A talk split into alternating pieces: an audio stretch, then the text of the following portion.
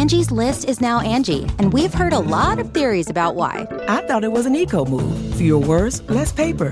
No, it was so you could say it faster. No, it's to be more iconic. Must be a tech thing. But those aren't quite right. It's because now you can compare upfront prices, book a service instantly, and even get your project handled from start to finish. Sounds easy. It is, and it makes us so much more than just a list. Get started at Angie.com. That's A N G I, or download the app today. Thanks for listening to this Institute of Art and Ideas podcast, bringing you philosophy for our times. Here at the IAI, we're committed to taking philosophy out of dusty books and lecture halls and into the heart of public life. If you enjoy this debate and want to carry on the discussion, or watch over a thousand more debates and talks on all the latest issues in philosophy, science, politics, and arts, visit iai.tv. Remember to subscribe and review on iTunes.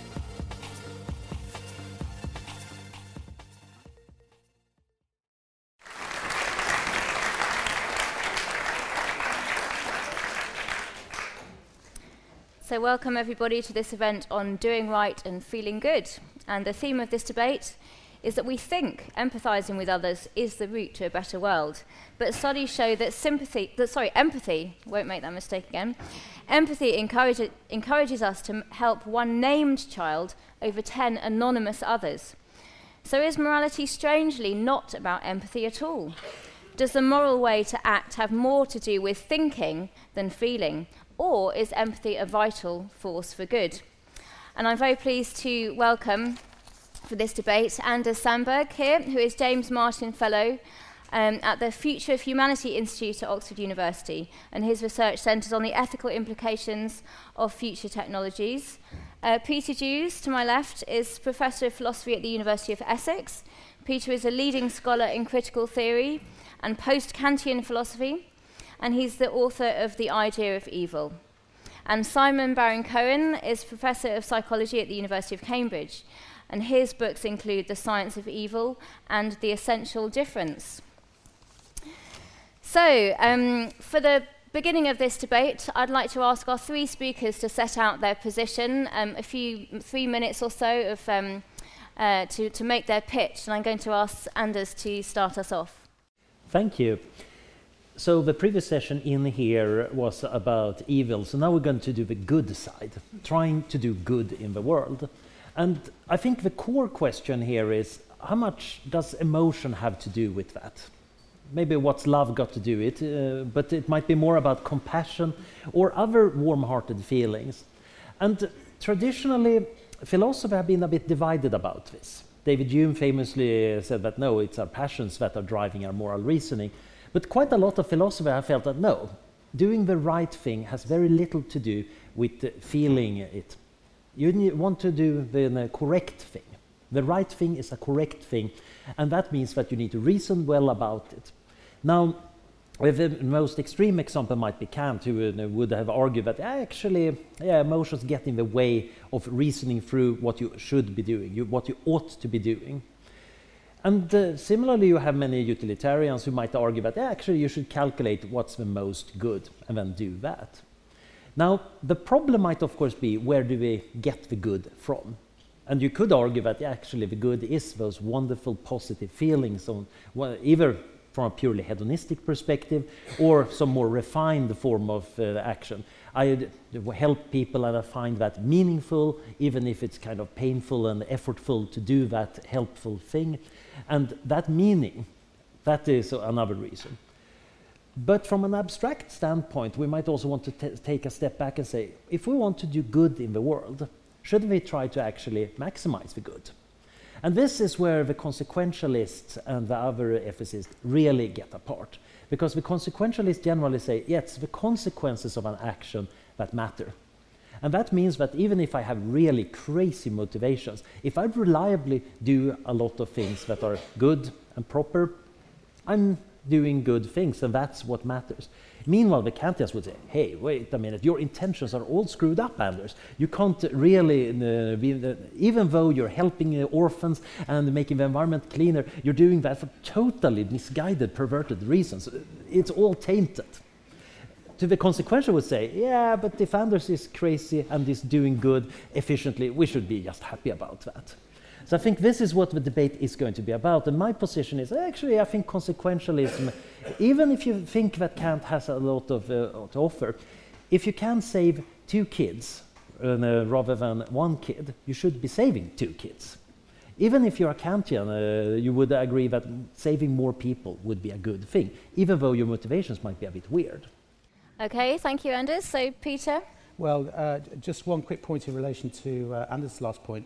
What if the one child was your son or daughter?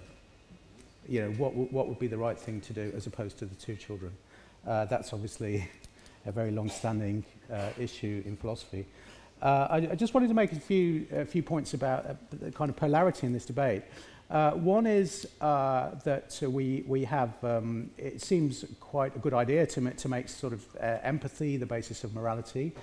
And uh, in, in the 19th century, Schopenhauer was the great, great philosopher who did that. He thought that what he called Mitleid, which is literally suffering with, which is like etymologically the same as compassion or sympathy, was, the, was the very basis of ethics. But he, ha- he had a very a whole metaphysics behind that. So he thought that uh, actually, when you feel compassion, it's not just your uh, sort of replicating the feelings of another person, but the very the kind of metaphysical barrier between yourself and the other self is is kind of dissolving or breaking down. And he thought that ultimately uh, we are all one. Uh, you know, uh, we, we are at the metaphysical level. We are, uh, you know, just one um, uh, consciousness. Uh, so he was very influenced by uh, sort of uh, or, or Oriental philosophy, Buddhist and uh, Hindu philosophy. But you might not want to buy that whole metaphysical package, and I'm, I'm sure that uh, Simon wouldn't want to do that. Uh, Um, as, as regards the more rational, so you might, the, the problem with empathy is that it might be too particularistic. You know, you might think, well, it's very easy to empathize with people who are like you, racially, racially, culturally, sociologically, and so forth. But it's also very easy to kind of um, ostracize or demonize people who are not like you. So there seem to be uh, limits to empathy. It doesn't have sufficient scope. So throughout the history of philosophy, uh, you know, some thinkers have said, no, we need something more rational, as Anders was saying.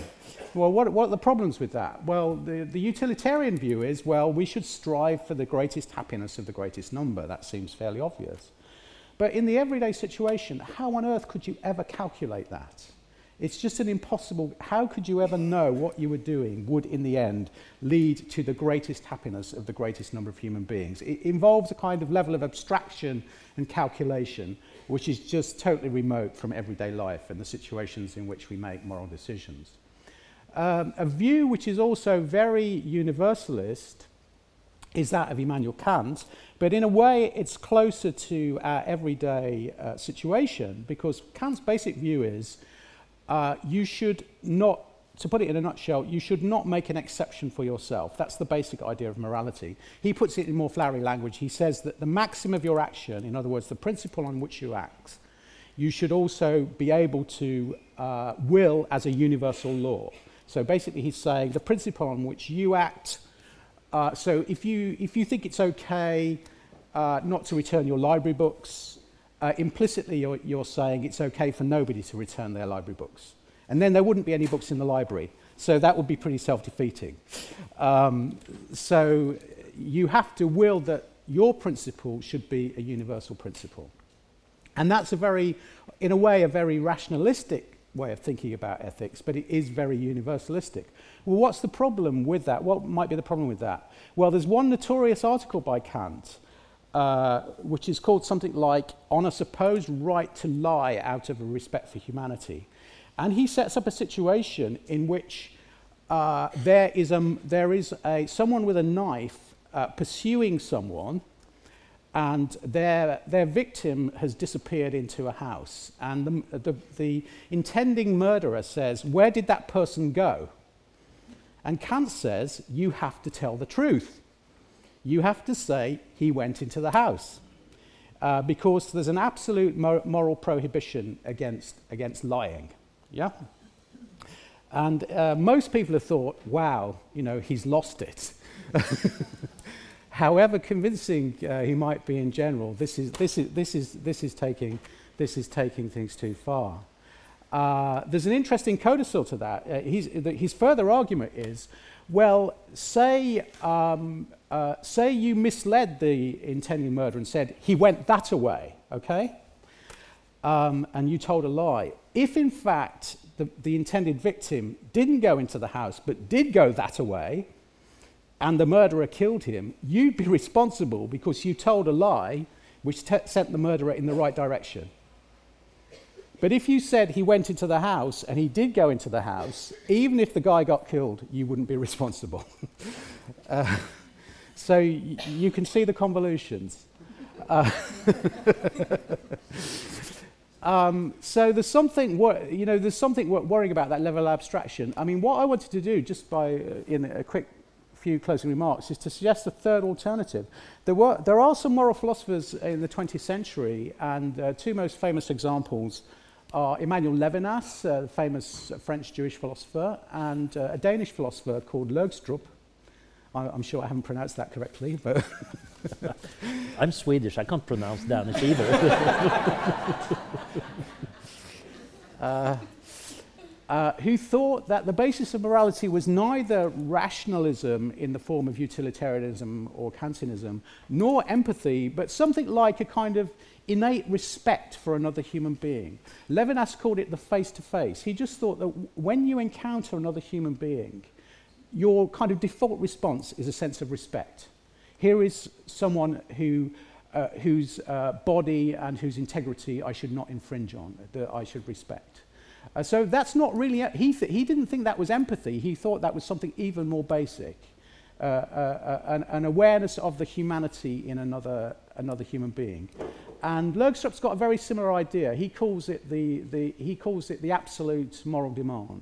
That just when you, your awareness that, that we're all interwoven in, in, in, in life, that we depend on each other, we have to trust each other, just produces this intrinsic sense of uh, a need to respect the other. Now, that's not to say that it can't go wrong, that it can't be obliterated, uh, it can't be distorted, and so on. But he just, uh, both of these thinkers think there's a kind of default position, and it's not empathy, uh, so it doesn't have the problems of empathy, but neither is it rationalistic in the way that some moral theories are.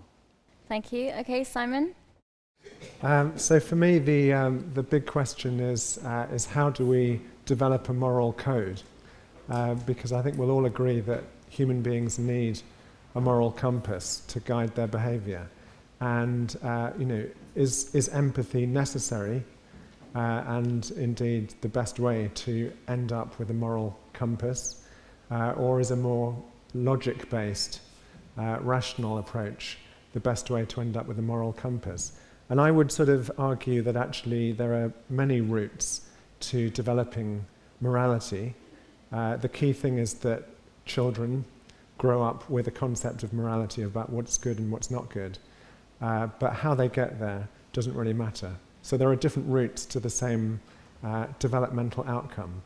Um, one route is empathy based. So we see somebody else in pain or suffering, and we have a very immediate emotional or affective response. You know, we see the victims of the tsunami and we want to do something about it. We donate money, for example. Or we see the refugees coming into the jungle in Calais and we feel this is wrong, we want to do something about it. But it might be at a very emotional level, and I would say that's the empathy based route. The other approach could be a sort of logic based approach, um, what I call systemizing, where you try to understand, in this case, human behavior or the way society works through a system of rules. Um, and you try, you try to achieve, you, try to make a judgment about what's right and wrong based on, on rules. Um, and again, that could be a perfectly valid way to end up with a, with a moral position, a moral compass. So, uh, one example of that would be the golden rule of treat others the way you would like to be treated. And that's, you know, you can arrive at that through pure logic because it seems to be um, the fairest for everybody.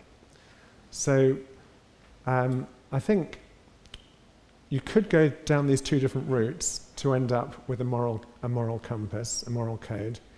Um, you could also imagine that some people use a hybrid, and I think that's probably what I'll argue.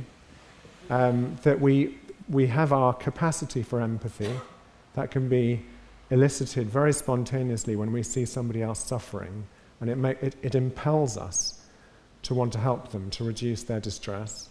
Uh, we can also not just follow our emotions, we can use our logic and our system of rules that we've developed.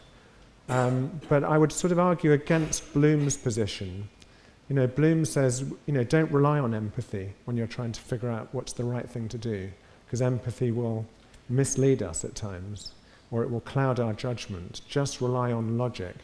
And I think that that pure reliance on logic carries dangers. You know, you could, you could, um, you could argue that when Hitler came up with the so-called final solution of how to make Germany better, he was using a, a kind of cold logic, and that led to the, um, the creation of a killing machine which would ultimately improve the German race, the German economy. There was a kind of logic behind it. But because of the absence of empathy for the victims of that machine, logic alone led to, uh, le- le- led to tragedy. So, um, you know, I think where, where we're looking at how do we cultivate um, a moral compass in children, we should probably enc- be encouraging both an empathy based approach and a rule based or systems based approach. Uh, the last point I'll just throw in is that I, am a psychologist and I, um, I work with people with autism. And uh, one view of autism is that these are individuals who struggle with empathy. Does that mean that people with autism are going to end up without a moral compass? Or you know, does it mean that their morality is going to be very skewed if they're purely relying on a kind of logic based approach to deciding what's, what, what, what counts as good? Uh, well, um, if we break down empathy into two components, and this was something I mentioned in the previous session, the sort of cognitive empathy, where it's all about recognizing someone else's feelings and thoughts, and then an affective empathy, which is all about emotionally responding to someone else's thoughts and feelings. People with autism struggle with the first kind. If they have to read facial expressions or body language, they might find that very confusing. But interestingly, that doesn't lead them to hurt other people. Typically, it leads them to avoid other people because they find other people's behavior very confusing. But the affective part of empathy seems to be intact in people with autism. Um, if they hear that other people are suffering, it upsets them and they want to do something about it. Uh, interestingly, people with autism love rules. Uh, they like things to be well specified and they like things to be unambiguous. So, a legal system which really clearly defines what you can and can't do, they might seize upon as black and white, that people should follow the rules. And that can often lead people with autism to be hyper moral, that they become the whistleblowers in situations where people are breaking the rules. So far from uh, their difficulties with cognitive empathy leading them to be immoral, uh, if anything, their, uh, their strong love of systems and rules, combined with their ability to, or their capacity to have affective empathy, to care about other people, means that they do indeed end up as highly moral.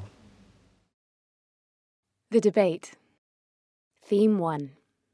Well, thank you, Simon. That's a very useful distinction, I think, between understanding another person's predicament and feeling yeah. their predicament. But can we just, um, I want to t- turn to you, Peter, as our philosopher, to to ask if we actually understand what we mean by the term empathy because somebody um, another speaker just before this session told me that actually the word sympathy used to mean what we now understand as empathy you know feeling somebody else's suffering. Um, but then the word sympathy actually changed to the meaning that it has now, which sort of carries a kind of condescending, um, almost kind of lip service connotation that I feel your pain when you don't, actually. Whereas empathy, it's more on a level that you're engaging with, or putting yourself in somebody else's shoes. So what is it? What can, as a philosopher, what's the definition of empathy? And there might be disagreement on this. Uh, well, that's that's that's really uh, it's it's hard to define. I mean, as regards uh, you know sympathy, I mean. Uh, all these words uh, have the same sort of etymological structure. So, sim pathos in ancient Greek means feeling with. So, in Latin, that is com passion. That's exactly the same structure. And in German, it's mit light, which is mit with Leid suffering. So all these words mean the same thing suffer, suffering with or feeling, uh, feeling with. But I think you're right that, uh, that this notion of sympathy did take, uh, take on a, uh, a tone of condescension. And maybe that's one of the, I haven't studied the history of empathy as a word, but it seems that it, it has come in to suggest a more egalitarian relationship in which we are um, sort of, as it were, uh, feeling or reproducing what the other, uh, other, other, uh, uh, other, other person is feeling. Uh, I mean, one, one, I think, interesting aspect of this, uh, this whole debate we're having, is that it does have a kind of gendered dimension. about 30 years ago now, there's uh, the American psychologist called Carol Gilligan published a book called In a Different Voice, in which she suggested that uh, males and females have different orientations towards morality, uh, that, um, that uh, males are more, more rule oriented, uh, whereas women are more care oriented. And she said you could even see this in the playground. If you go into a play, playground in an infant school, you know, the boys will spend hours discussing and working out the rules of the game before they actually start playing. They're kind of obsessed with setting up the rules. Uh, whereas girls tend not to play in that way. Uh, maybe you disagree, but... Uh, well, nature or nurture. exactly. Uh, well, then this raises a big nature... You know, some feminists hate this because, you, you know, she seems to be saying, oh, women are all touchy-feely uh, and, and men are the ones who, who know how to stick to rules. Uh, but one example she gives is that uh, uh, she set moral problems and put them to girls and boys. And one problem was, you know, if uh, there's a man whose wife is desperately ill but he can't afford the medicine, uh, do, does he, should he, is he entitled to break into the pharmacy and just steal the medicine? And the boys would tend to say, yeah, of course, you know, a human life is more important than, than burglary. He should just break into the pharmacy and steal the medicine. Uh, whereas the girls would tend to say, well, he should, uh, he should go and talk to the pharmacist and explain the situation that his wife is in, and maybe they can reach some kind of arrangement, and so on and so forth. So. Um, well, perhaps those girls have been inculcated to, to act in that, conditioned to act in that way from day one. Although, Simon, I know you work on the, the gender differences in um, uh, brains from a very young age. But maybe you might have a different view. But I, I was actually interested. I mean, I, I, I'll, yeah, um, I'll ask Anders first. I want to come back to you on a question about neurological um, responses and, and their, their role in empathy. But Anders, can we talk about the difference between empathy and altruism, or whether they are in fact a binary opposition? Because actually, you might think it feels good to be empathetic. You, get that sort of warm, fuzzy feeling, a fellow feeling. But actually, does it feel good to be empathetic? Because you then feel somebody's pain um, you experience their suffering, um, as it were. And actually, isn't that rather similar to altruism, putting yourself out of it? Mm. Yeah, I, I, think there is an important aspect of altruism where you try to generalize, you try to be universal. Empathy is typically how we start with that. I vividly remember in school when my class had been treating uh, a young teacher rather badly and she was in tears. This was her first class uh, ever, and it was a total shambles. Uh, she couldn't control it at all, and then it was time for the next lesson. And I remained and tried to comfort the poor teacher. Uh, at that point, I felt very, very bad because I felt her, how badly she felt. And then I came to the next lesson, lesson, and I was, of course, late because I've been trying to comfort this poor teacher. And the rest of the class had covered for me. They had come up with a nice explanation. Oh, Anders wasn't feeling very well. He's a bit delayed, and uh, and that made me actually feel really happy about my classmates. Yeah, they're really treating that poor teacher badly, but they also could show a kind of joint uh, coordination uh, about one of their own. Now, looking back at this, of course, wait a minute, why did they choose to help me rather than be nice to the poor teacher? And the real answer is, of course, I was one of the members of the group. So that empathy was, in a sense, acting uh, in a somewhat bad way. They had a degree of altruism, like uh, kids have at that age, but it was reserved for a certain group. And generally, our ability to feel empathy is diminishing with distance. While we can abstract altruism, it's again much easier to be altruistic about people who are like us. But once you start feeling a bit for a group, you can expand the circle of concern and you can abstract it away. Quite often, you might need a trigger. Uh, a, friend of mine, uh, she had been following the Syrian refugee crisis, and then she saw the pictures of that poor boy who drowned. And that was the trigger. Now she started being very active and actually trying to help the situation on a fairly abstract level, donating money, coordinating people, not actually going to Greece and helping people out of the waves, but trying to get it to work on a high level. So here the empathy triggered altruism. But altruism, can, you can take that on a very abstract level. So I think we're going to get in more into this later on, but uh, our institute are sharing offices with the Center for Effective Altruism, which are really hardcore consequentialists who are trying to maximize the amount of good they do in the world. And quite a lot of that is on a very abstract uh, level. There are not that many pictures on the wall of starving children. It's more a, a question of at the whiteboard about the statistics. How can we maximize the amount of quality adjusted life years we save per year per dollar? Which is very good for a lot of people. But many people say that is kind of rather remote from the warm heart we normally think about when dealing with compassion. I think this can be rather useful because it actually saves a lot of people. But the question is, how do you motivate yourself to do it? And I think the motor quite often is the more human uh, empathy. Uh, that feeling that, oh, I feel with that uh, person, even the person on the television screen, I, my heart goes out to them, and that makes me want to do something. But then hopefully that energy it goes to my brain, and I figure out what can I do to help the most. Well, it's really interesting, um, and we're going to go on to talk about um, pragmatic um, impacts um, on the world um, in a moment. But it's very interesting that you bring up um, the news media and how that's perhaps changing our, the way that we empathise or, or not, and the, the fact that in some ways, you know, the world is in our living rooms through 24-hour news and so on, but in other ways, we're quite detached, and the other people's plight is mediated through the news. And so, um, but so Simon, I mean, you work on the brain, which is a fixed thing in some ways.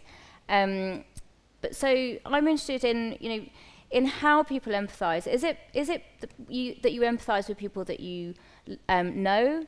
Is it people that are like you? I mean, the yeah, the, the case of Aylan Kurdi, um, I think he sort of looked similar to children that perhaps we might be familiar with meeting in the West, and, and that had an effect perhaps there.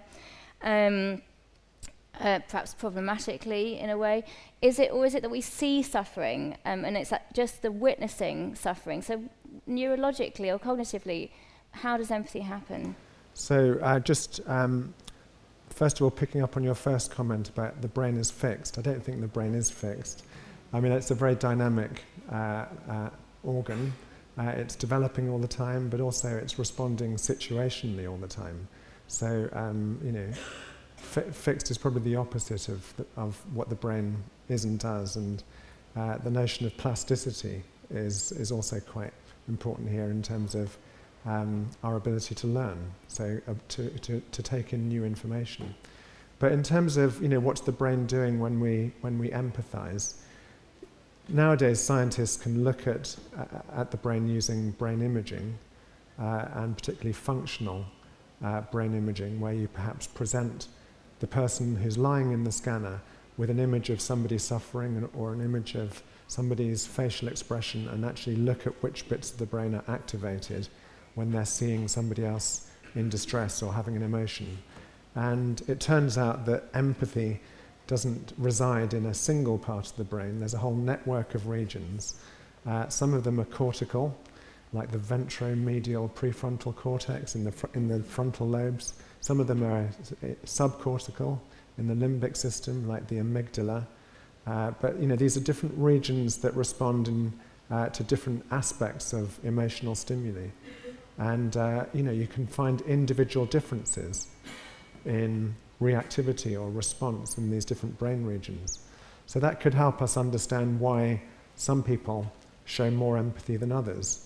The activity of these brain regions uh, may be higher in some individuals than others. But that's, of course, um, begging the question of why. And if we're trying to understand what gives rise to individual differences in empathy, we have to look at uh, both social factors, um, the experience that you've had as a child, and biological factors, your genes, your hormones, and other biological, for example, neurotransmitters that all contribute to the, the, the response of this empathy circuit in the brain.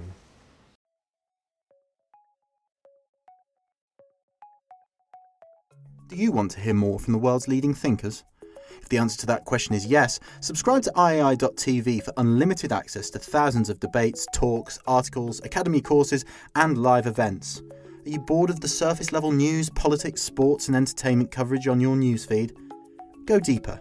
Get the philosophy behind the news and get the latest big ideas from the world's leading thinkers on subjects at the core of the human condition, life, the universe, and everything in between. It's free for the first month, and there's no commitment to pay, so subscribe now to understand the world beyond the surface level. Okay. Uh, So- and it's worth recognizing that this is an evolved system. If you look at other mammals, uh, it seems like you find various levels of empathy in other forms of mammals. And of, of, of course, if you're a social creature and need to rear your young, you need to be able to feel for them to some extent. And the more social uh, and the more complex the representation become, of course, the more you extend that. So that's why you can see that even mice uh, sometimes help each other, even though there is nothing in it for them. They recognize that that other mouse is in distress, and if I press this lever, they get out of the cage. While monkeys have more advanced systems. And some of this interesting overlaps, of course, with what people in neuroethics are interested in for the neural basis of moral cognition there is an interesting ongoing discussion about some of these brains that are, how the role they play when we make a moral decision. Because in some cases, people seem to be using more of a dorsolateral frontal cortex to make a kind of reasoned argument, and sometimes the amygdala just charges on and they follow a moral intuition. And there is a very hearty quarrel among different ethicists about what that actually tells us about morality and how we should be thinking.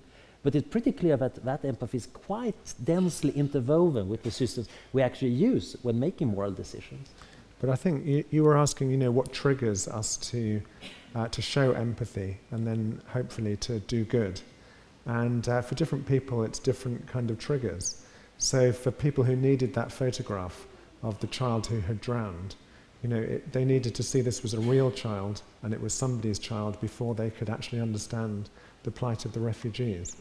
But you know, the idea that uh, our empathy circuit in the brain uh, is only triggered by seeing cues from our own group uh, and the dangers of, of using empathy in terms of we're only going to favour our own group. I just don't think that's, you know, that's actually the case. You know, when we heard about the tsunami, which happened far away to a different group, many people, for, that, for them, just hearing, about, hearing the news, that was a sufficient trigger to want to donate, for example. So I, don't think empathy is, um, uh, is kind of limited by your ethnic group, your social group, although it's obviously easily manipulated uh, in that way. Theme 2. Okay, so um, I'd like to move on now to talk about um, how to be effective. What, what are the most effective ways of doing good in the world, practically speaking, and looking to the future? And we all hear about the rise of data and, you know, all crunching data and aggregating data. So this is the kind of the big picture rather than perhaps those more in individual relationships. And I imagine you crunching data at the Oxford Martin Institute. But how do you get people to do good if they, ha- if they don't have that incentive, that personal incentive to do so? How are you tackling that problem? Uh, well, the problem is more of incentive than the data. So uh, a few years back, uh, one of our local researchers, Toby Ord, started being serious about doing good in the world. He realized he didn't need the extra money he was earning, uh, so he could give that to charity. And then, being a consequentialist, he wanted to give to the most effective charity. So he started trying to figure out how, which was the best place to put the money. And after a bit of uh, studying, he discovered there had actually been investigations about the efficacy of different health interventions in Africa. And the difference was not just a few uh, multiples, but it could be four orders of magnitude difference. In terms of quality adjusted life years, you get per dollar. The number of lives you can save per dollar. This is a factor of 10,000. That's enormous. And this was not secret information. This was an old report from the World Health Organization gathering dust because nobody had really bothered looking, or people had looked and said, oh, yes, this is much more effective than that. And then they didn't do anything because it was just dry numbers. What it really took was somebody realizing, hey, this matters a lot. I want to help a lot of people, and I better help them in the most maximally effective way yeah, I can certainly donate to anything, but if I donate to that, more people will be saved. So the crunching of data might be, it's important because there's still a surprising amount we don't know about what's effective to do. But the real problem is, of course, can you motivate people to do it? And on one level, of course, you can show them a picture of a child in need. And it better be one child with one name, because as soon as you show 10 children in need, uh, the willingness to donate goes down. And if you show a million children in need, oh yes, it's very abstract, it's very sad, but that's how the world is. But if it's little Maya, yeah, everybody wants to help. That's kind of crude. Ideally, you want people to first recognize that uh, problem and then recognize that this is something we ought to do. We ought to generalize beyond that. I don't want to be the kind of person who just donates to the named little kid, but actually helps a lot of kids. And that's typically how the effective altruists are getting uh, people to realize that, yeah, we should try to be more effective about it. And you might be a Kantian and say, yeah, but it's really your intention to help that matters morally. But still, if your intention to help uh, matters uh, morally, you might still want to help as many as possible with that intention. And then, of course, uh, I think mostly it's a matter of outreach. I'm just going to wave around with uh, Will MacAskill's book. Great book. I haven't written it, but it's kind of a nice uh, one. But the main reason I was bringing it is actually that when you read through the list of chapters, uh, how much, just how much can you achieve? Uh, how many people benefited by how much? Uh, is this the most effective thing you can do? Is this area neglected? What would have happened otherwise, and so on? there is very little talk uh, here on compassion. It's all about altruism on a fairly intellectual level, and it's kind of noticeable that the effective altruist generally tends to be kind of coming from philosophical, from an academic background, because they generally tend to start with that maximizing, optimizing mindset. That might not be for everybody, but I think it would be better if more people could generalize like that. Peter, how do you respond to that? Uh, well, I, I, mean, I just had some thoughts about the, you know, the kind of uh, the Alan Kurdi episode as the, the thing that triggered a lot of uh, uh, compassion and, and activity. And I think we've been discussing it so far as something very positive. You know, that suddenly there was this image that people responded to. But personally, I also find it rather worrying and disturbing because prior to that, for months and months, we had been seeing pictures of people drowning in the Mediterranean and, and you know, with very little input. In, people, in fact, you know, as you know, in the popular newspapers, uh, the, these immigrants were being demonized, even though they were drow drowning in the sea. So, although you might think it's very positive that suddenly there was a surge of response, I mean, I think we have to think well, what were the cultural and sociological and media conditions for that image suddenly to go global or to go viral, as we say? Uh, but not only that, uh, that surge of response can also evaporate very quickly. So, for example, as soon as we had those uh, inc incidents of uh, sexual harassment in Cologne at New Year, you know, the, the sympathy for the uh, immigrants in Germany sank uh, very rapidly. So th th these kinds of fluctuations and what's actually causing them in terms of the media, how the media is em employed, what, what's impacting on, on us and so forth. I think we have to be much more conscious of that. It's not just a positive thing that, that we can sort of get, fluctuate up and down so, so quickly in response to certain triggers. But, but on, this, on the strategic point, um, yeah. in terms of what Anders was saying about um, thinking about motivation being about maximising impact, do you have a philosophical disagreement with that or a uh, practical uh, disagreement with that? I, I, don't have a practical disagreement, but I, I, th- I think it's absolutely right to say that, that sort of um, uh, quoting figures and numbers and uh, uh, it, it lacks, it doesn't, it doesn't actually grip people. It doesn't, it doesn't, there's, there's got to be something more, there's got to be something more than that. And uh, I, I do think that um, um, it also it's possible for us to break through these barriers of culture and ethnicity and, and so on and so forth. There are situations in which uh, we're just aware that we are confronted with, with a human being in need. And, and that, that is something that uh, uh, we, we are capable of, of, of responding to. But, uh, you know, Le Levinas uh, always talks, uh, for example, always talks about the face-to-face.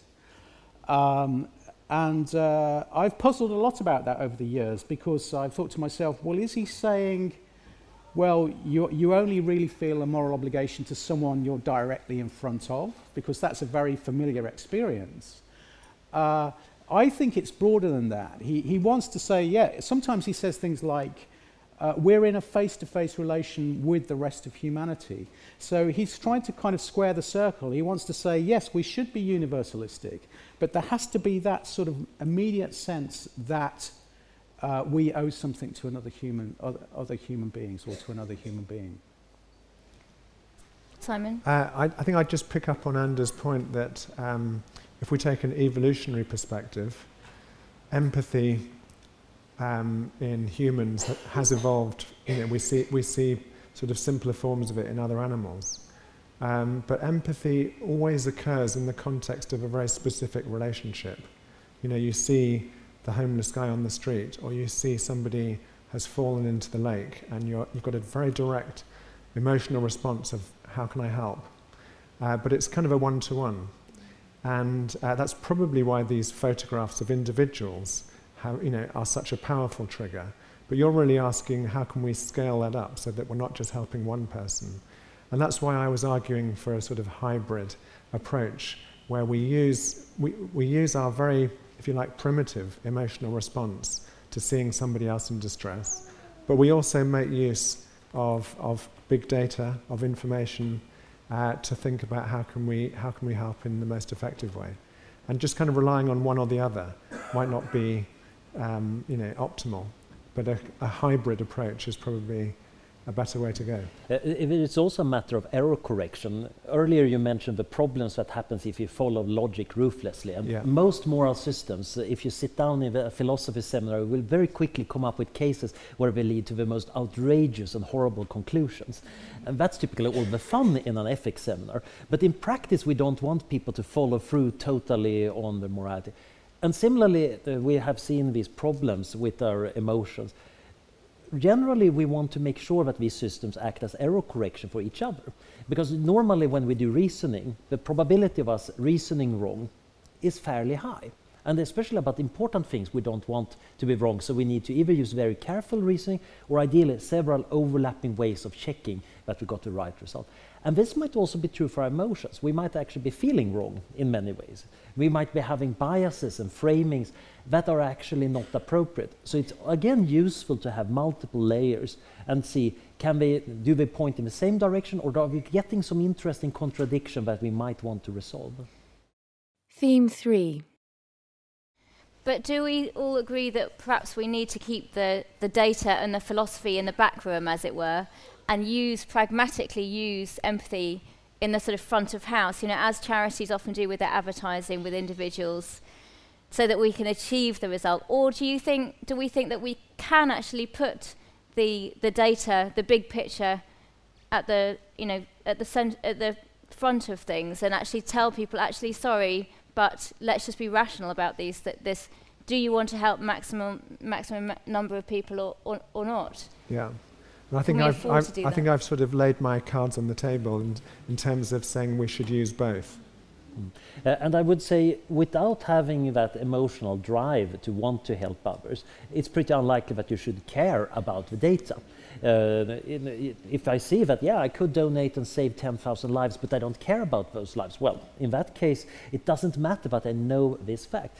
So there is an important role of emotion as a driver, as a motivator. And also when you go out and do something moral, it's one thing if it's very, very easy to do. It doesn't take any effort from you. Another thing if you actually need to work a bit on it. It's at that point you actually need uh, that emotional driver. So in general, I think most moral problems are actually very unlike what we discuss in the philosophy department because we get into the weird edge cases and the interesting dilemmas. But most of everyday moral problems are actually not a deep ethical issue. It's more, do I have the energy to be kind to that person? and that might be just more pure psychology or even drink enough coffee. Peter, are you happy with a hybrid?